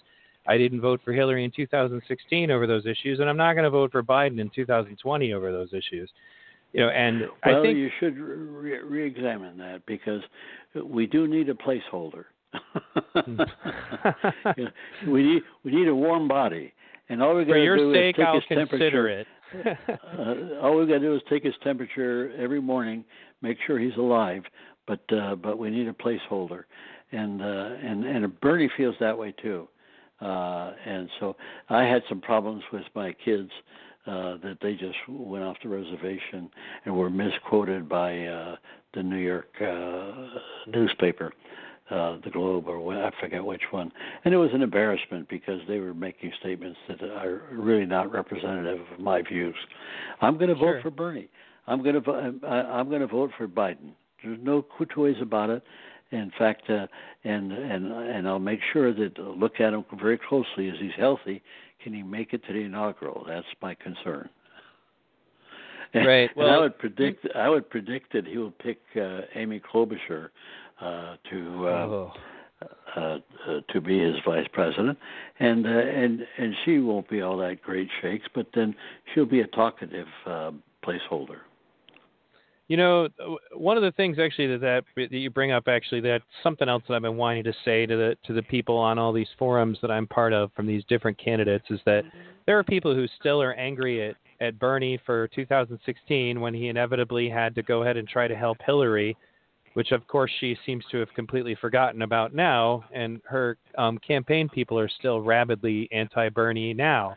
And I'm sure that she's pulled some strings to try to give him problems. But the point is that Bernie supported Hillary because he didn't want Trump, and because it's basically kind of understood that that's what you should do. And then there are Tulsi supporters that I speak to who can't stand Bernie because he did that. And then I usually have to dig up that, you know, eventually Tulsi Gabbard had to vote for Hillary Clinton too, and they don't believe it. And so then I have to, there's actually a link to an article where Tulsi Gabbard admits that she eventually had to do that. She didn't want to, but that's who they had, you know, given the choice, is what Tulsi said. Yeah, it's being realistic. You see, to not do that is anarchy. To say that, you know, we're not going to have it, I can't, either my way or the highway, is anarchy. And we can't do that. And they're turning on Andrew Yang for doing the same thing. You know, Andrew Yang supporters are angry at him. Yeah, well, it's wrong. It's wrong. Mm-hmm. The reality is we have to have a government, and it has to operate. It operates very imperfectly, and under Trump, it was a disaster. But it was a disaster on many times with the Democrats. Where did the Democrats get their money? They get it from Wall Street. Sure. And all of the presidents, Democrat or Republican, have been puppets of the military-industrial complex. The generals can say what they want to incite war and conflict. I mean, it's sickening. And all we do is let them pillage the Treasury to create weapons. Here's a figure I saw just yesterday from CIPRI in Switzerland, in Sweden, and that is that the amount of weapons into the global arm bazaar, 73% are the United States of America. Those are all our contractors that we subsidize and let them make these weapons, and then they sell them into the world. And so rather than giving, China is trying to raise the economic standard of the world, and we turn around and want to raise the weaponry volume in the world. It's a sick situation. And then when in the debate, Biden didn't even understand what Bernie was trying to talk about. I had sent Bernie a paper that was written by Chaz Friedman II, who in my mind would be the ideal Secretary of State. And he wrote a piece on China that was awesome. And I followed the China stuff very closely. And so I sent that to Bernie and to his chief of staff, because I think it was important for the chief of staff to also read it. And Bernie brought it up that, when you talk about freedom, who's brought about more freedom than anybody else in all of civilization? You have to ask yourself that question. Well, when freedom is not just being able to vote for the leader or the tyrant, the freedom is being able to have money in your pocket to be able to educate your children, to feed your family, to live a nice, decent life in middle class. China has, in the last 30 years, transferred 600 million human beings from poverty to middle class. That is an accomplishment that has never been acknowledged in the United States, and is the greatest accomplishment in human civilization. Now, that they don't have the freedom of the vote, well, I got to tell you, the voting is not all that what it's cracked up to be, as we see in our own situation. So, well, that was yeah. So I agree when with that. Bernie raised this, Biden couldn't even understand it. Didn't even understand what Bernie was talking about. I don't think he possesses the scope, but they also have been, because it's so hard to find anything to yell at Bernie about, anything that they could twist or turn to try to find. It all came down about, well, you're speaking positive about a totalitarian evil regime. And it was like, he didn't say anything positive about gulags or, executions. He didn't say any of that. Bernie's trying to be realistic about the fact that some of the things they did rose people out of poverty. And then in regards to the communism and the socialism versus capitalism argument, one of the things that I tend to point out to people is that they're concerned about even what we call democratic socialism or social democracy in the Nordic model. They talk about the high taxes and all that. And I said, okay, well, there's something to be said for the fact, however, that the United States is ranked number 27 in upward mobility, as in the likelihood that people who are born poor will become wealthier, is we are ranked number 27, whereas the Nordic countries are all in the top 5. And then there's, so apparently they're doing something right. Yes, because they are. And there's two types of socialism. Excuse me. There's Republican socialism and there's Democratic socialism. The question is who's the excuse me. The question is who's the beneficiary? With democratic socialism, the people are, and with Republican socialism, the elites are. Right, exactly. That's something else I bring up to them all the time. They're constantly complaining about the 1.5% of people who are on welfare who are found to commit fraud. It's literally 1.5%. That's it. And they're so fixated on that. The conservatives are essentially – I actually read a piece once that was really funny. It was an internet meme that said Fox News – wealthy people paying other wealthy people to get middle-class people to blame poor people. We focus so much on that 1.5% of the people on welfare that they call welfare queens who abuse welfare, and then we don't want to talk about the bank bailout. We don't want to talk about the money that went into the bank bailout, and those people paid themselves bonuses of millions of dollars out of the bank bailout. They came to us and they told us, look, you got to give us this money or the whole economy is going to crash. And, and we did that. And then somehow, oh, well, okay, you fixed it. The economy didn't crash. But you also seem to find enough money to pay all of your executives millions and millions of dollars in bonuses out of taxpayers' money. And then what's worse is at the end of all of that, then they also got to keep all the real estate, kick everybody out of it, and then resell it. I'm like, but nobody wants to talk about that. The amount of money that went into the bank bailout, I mean, I don't have the hard numbers, but you could probably fund the food stamp program for 10 years, and that amount of money. What went into the bailout was over $1 trillion. Right. Nobody looks at it like that. They're essentially so fixated on, don't help the poor, they might abuse that.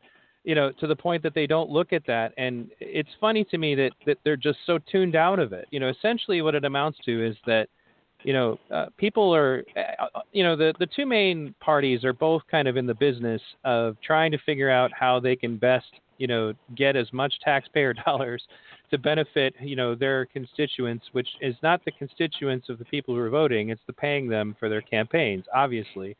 You know, and they don't look at all the money that goes in directions that isn't helping anybody. And it's not even a new phenomenon. Like, because of, you know, my time in the Zeitgeist Movement, I checked out a book called War is a Racket, written by General Smedley Butler. And this was pre-World War II. You know, Smedley Darling Butler. Right. Yeah, he knew. I mean, he described situations that, well, this is like pre-World War II, where they had like a bolt or other was a wrench that's only used on one bolt that was not even like, I guess, used very often at all. Like there was like six different things that we ever used this one bolt for. And he has the numbers in the book. You can actually find it for free online on PDF because it's so old. Oh, no, I've read. It's called War is a Racket. I read about Butler a long time ago. Right. And in this book, he detailed that they ordered like, I don't know, 1 million of these wrenches and nobody needs them. But, you know, but somebody made money doing that, you know, and at the end of his, you know, whole point was to try to run for Congress. And I think he was going to eventually try to run for president, was to bring attention to this fact that all the money, all the wars are fixated on money. And if there's no money to be made, then the war won't happen. You know, something I remember when we were having that in Darfur, there was this horrible genocide going on. Nobody was talking about sending any military over there.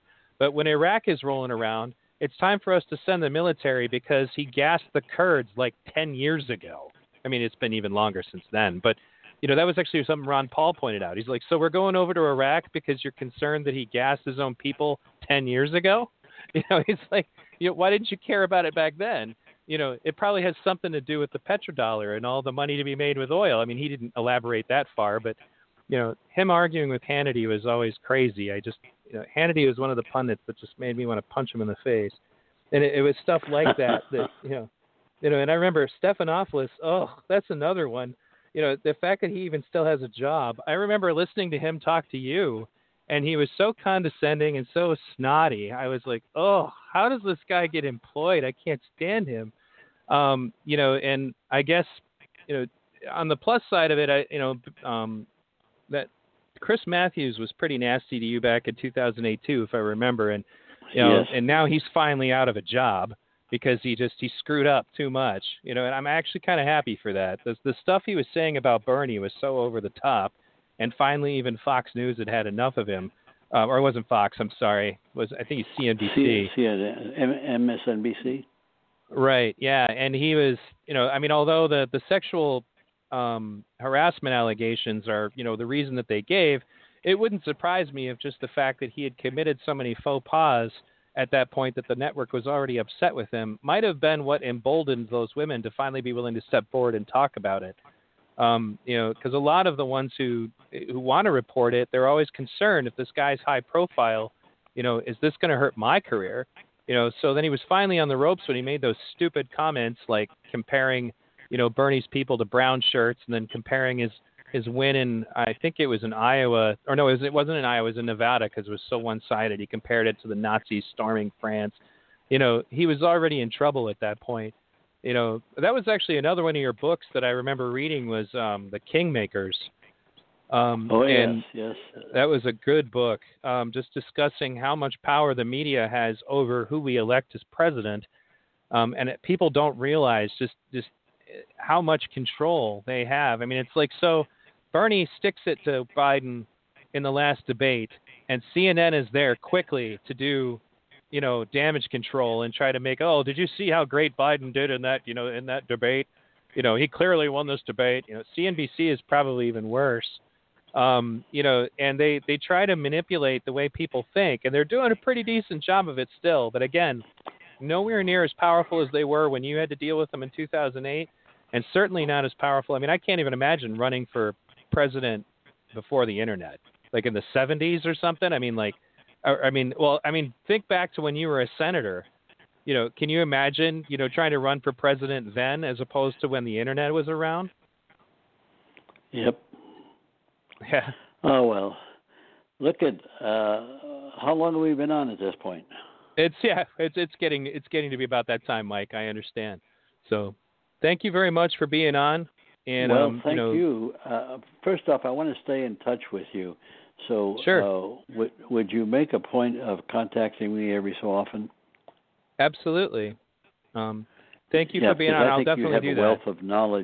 You have a wealth of knowledge and the ability to express your knowledge in a very articulate fashion. I really am impressed. Well, thank you, Mike. I had a good teacher.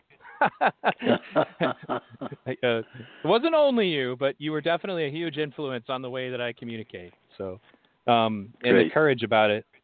So thanks again, Mike, and thanks for being on. And, we're definitely on way longer than we thought we would be.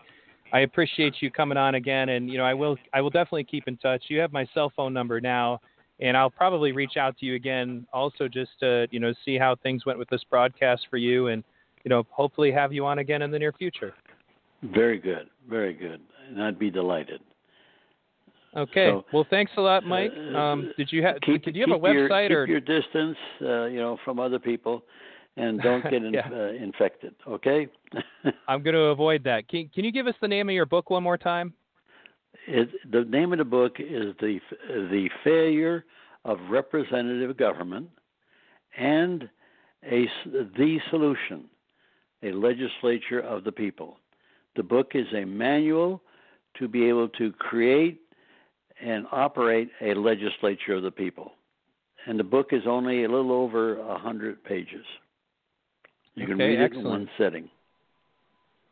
So, and obviously I would also recommend, if you haven't read The Kingmakers, was an excellent book about the media's control over elections and other matters, also by Mike Gravel. So thanks again, Mike, for coming on. I'm going to say goodnight to you. Give my affection to your wife if she has any idea or remembers who I am. And thanks again. And let's stay in touch, okay? I will. Thanks again, Mike. Thank you. Bye-bye. Yep. So that was Senator Mike Gravel. Thank you all for tuning in to V Radio again. Once again, if you would like to support the show, you can do so by supporting me on Patreon. I actually don't use PayPal anymore. And if I do get sufficient money through Patreon, I will probably upgrade my account to be able to do longer shows and things like that. It is my intention to continue to do so, whether I get support on Patreon or not. Things going forward, I have no idea financially what's going to happen to me in this situation, particularly with the way that restaurants work. And that's what I do.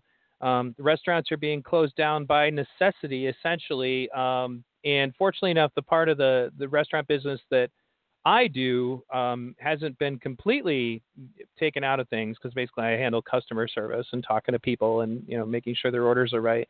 But it's just a matter of time, essentially, before the layoffs come. And they've already shortened my hours a bit.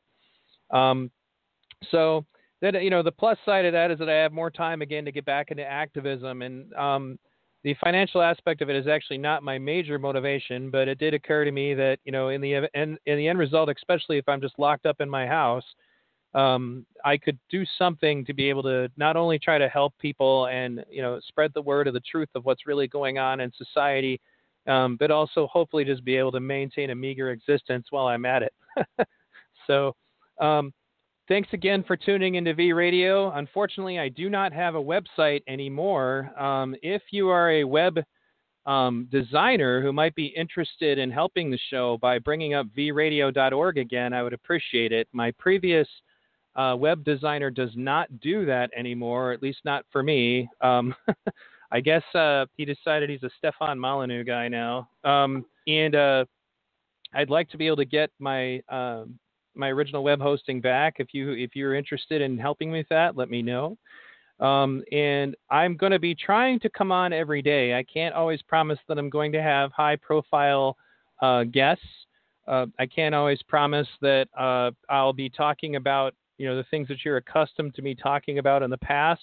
I am still an advocate for the Venus Project and the Zeitgeist Movement.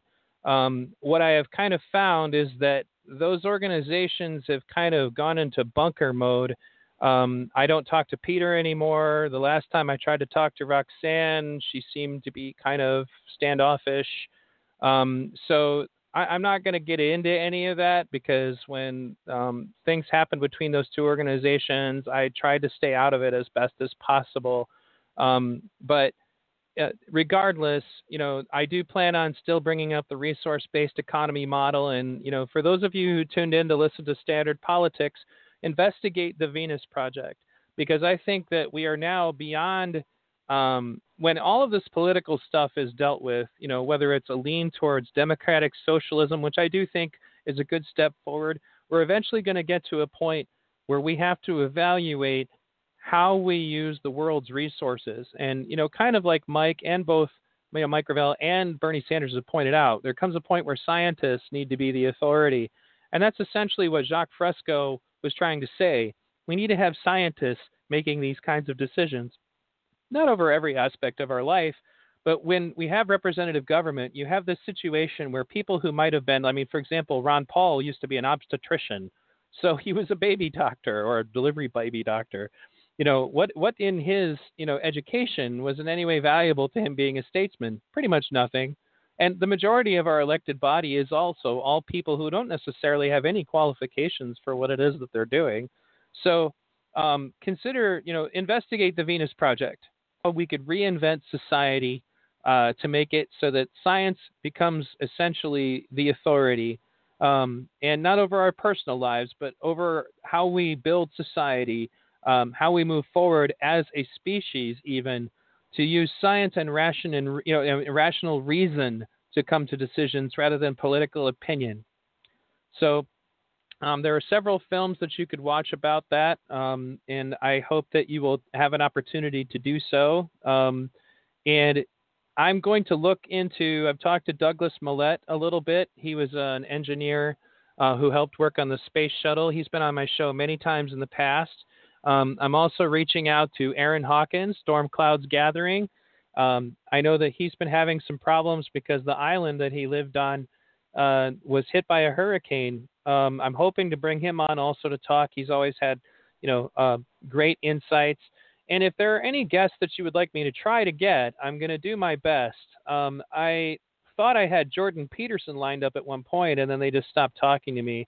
I'm almost to the point now where, because there were still like kind of a pack of trolls who would follow me around and everything that I did. And, you know, who are likely, if I come out and say who I'm going to be contacting to be a guest, they would probably just go out of their way to contact that person and try to tell them not to come on. So I'm just not going to do that anymore. But if you have somebody that you would like me to bring on, you know, by all means do so.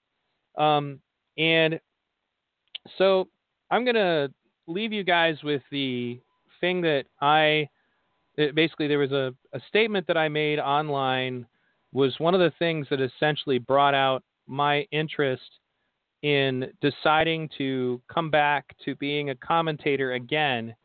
And it was because of the fact I had linked this link that to an article that was talking about Bernie Sanders and how ironically, you know, the things that he proposed would have made us better prepared to deal with the coronavirus. And I have a lot of conservative friends, and I have tried to go out of my way to be civil with them, because one of the things that I feel is missing from our political discourse right now is that we can't talk to each other. There are extreme elements on both the left and the right, and we're to a point where there are elements of the left that I don't agree with, who want to deplatform people. You know, if there's a speaker they don't like, then they pull a fire alarm to prevent other people from hearing them, you know, and on the right, there's always been that problem, but now both sides are doing it. And that's not what I'm about. You know, if you don't like what somebody's saying, then you need to rationally figure out a way to deal with it. You know, you need to rationally find out how you can talk to them, you know, and change their minds, or even just bring them to a point where they at least understand where you're coming from. You know, and that's something that both sides of the aisle are losing. And in the meantime, we're not considering that the people behind the curtain, the ones who are really in charge, the plutocrats that I mentioned earlier, they don't care about the poor, whether they've got a Republican hat on, you know, MAGA hat on, or if they've got a Bernie Sanders shirt, you know, they don't care about you. None of them. You know, none of those people care about you. They don't care about poor Republicans. They don't care about poor Democrats. And I have always been, you know, aside from my time period with the Libertarian Party, I have always been an independent. And the reason why, you know, comes back to what I was saying earlier about what George Washington said. Our political parties were never essentially intended to have the power that they have.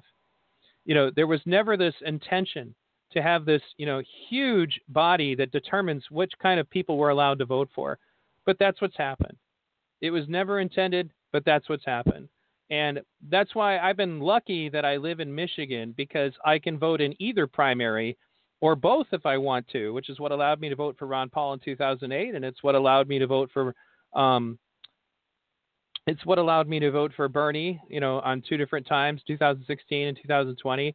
And I would not have had that ability if I had not, you know, essentially maintained, you know, where I was at as an independent, although there is an open primary. There's pluses and minuses to that, too. There are people who've just been outright told me that, you know, that they voted in the primary for one candidate or the other, hoping to spoil the election. But anyway, so I finally found the points that I wanted to make. So I'm going to read this, and this will be the conclusion of my show for tonight, and I will plan another one for tomorrow night. I challenged conservative friends of mine who laughed when I shared this link to an article about how Bernie's policies could have helped us with the virus issue. I have X'd out names of people I call out specifically, so feel free to share. You know what? I was just going to let people laughing about this go, but I have decided instead that I want to weigh in. I have a lot of conservative friends, and I pledge to be civil to them, and I will. We have to be civil to move things forward, but this is reality, period. It's time to defend your position, and I give you my oath that we will remain friends when this conversation is concluded. This virus spreads in the air. It is very communicable. People who are uninsured or underinsured do not go to the hospital or even to the urgent care when they have coughs or sniffles, and usually not even if they have a fever, and they sure as hell don't take time off. Bernie made this point, and I challenge you to explain how this is incorrect. People who can't afford to go to the doctor simply don't. And that creates a situation where they spread a virus whether they want to or not. And to be clear, they don't do this because they can't. I know it's difficult, sometimes particularly for people in the middle class who have never been poor, to grasp this, but they can't. The money is not there. They can't even afford to take a single day off work. They can't afford to go to the doctor. Millions of people are in this situation. I'm sure the knee-jerk reaction will be to blame poor people for being poor, obviously. This is the reason so many countries have reasoned that it improves everyone's lives when certain public services are guaranteed. X, who's one of my friends, had a good moment commenting on one of my other threads about canceled schools, and he said that he felt bad for the poor parents who won't have any child care. Like, damn, well, I guess it's a good thing that Bernie suggested universal child care, huh? Why do we need it? Schools are canceled. A lot of poor parents, me included when my kids were younger, we're utterly dependent on childcare from the other sources if I wanted to work. It is insanely expensive. So, universal childcare? My next segue would be into the laughable, quote-unquote, laughable ideas of Andrew Yang, the former presidential candidate who researched into UBI, or universal basic income, $1,000 a month to every citizen. As the next step in this thing is eventually that can't, in quotes, I mentioned earlier, is going to stop or extremely limit what people can do to work. They are either going to get sick, their parents are going to get sick, their immune-compromised babies and children will get sick. What are those people to do? Where does that head next? Can't fix their cars, can't pay rent and mortgage, can't work. Conservatives at their core, when you strip down to the darkest levels of their views, believe that the strong will survive. Every man for themselves. Pull your own weight. I got mine, so F you. Every now and then they let it slip. Well, you should not have had kids then. So if we move forward to the next logical conclusion that history has shown us, and we stay in the mindset of every man for himself, things start to get really bad. But then it becomes about numbers. And there are a lot more poor people than there are middle class and upper middle class people. Ask the nobles in the French Revolution who said, "Let them eat cake," in response to massive poverty, how that worked out for them. This is also the kind of situation that extremist groups like the Bolsheviks in pre-Soviet Russia or the Nazis in pre-World War II Germany used to grow their movements. put a whole lot of poor people in desperation mode, spit in their faces, tell them that they should not have had kids when their kids get sick, tell them to find better jobs in an economy where nobody can work. See how that works out. I know a lot of you are armed, but you won't have enough bullets for everyone who eventually shows up to take what is yours because their children's lives depend on it. And to be clear, I do not want this to happen. But situations like this are not good situations for capitalism. We are told that the Republicans like Trump do care for us and that their trickle-down thinking will help us. But so far, who got the first economic aid in the crisis? The effing oil companies. Bailouts are on their way to protect the rich right out of the gate, and they shoot down any proposals to help the poor in this situation. Starting to change. Anyway, socialism for the rich, as Bernie has pointed out more than once. Let's send a few $1 billion into Wall Street and help out the oil companies who might be in trouble. Are you effing kidding me? But no money for families in a situation where they can't work, even if they want to. So X, different friend of mine. You're one of my friends who laughed at this post I shared. Will you explain to me how the capitalist solution is going to solve this problem? How is Big Pharma going to find a way to increase their profits exponentially in the face of this crisis? Because that is literally all they care about, and you know it. Explain to me how a healthcare system that leaves millions uninsured is going to be the better solution for handling this crisis. Accountability also needs to be put where it belongs.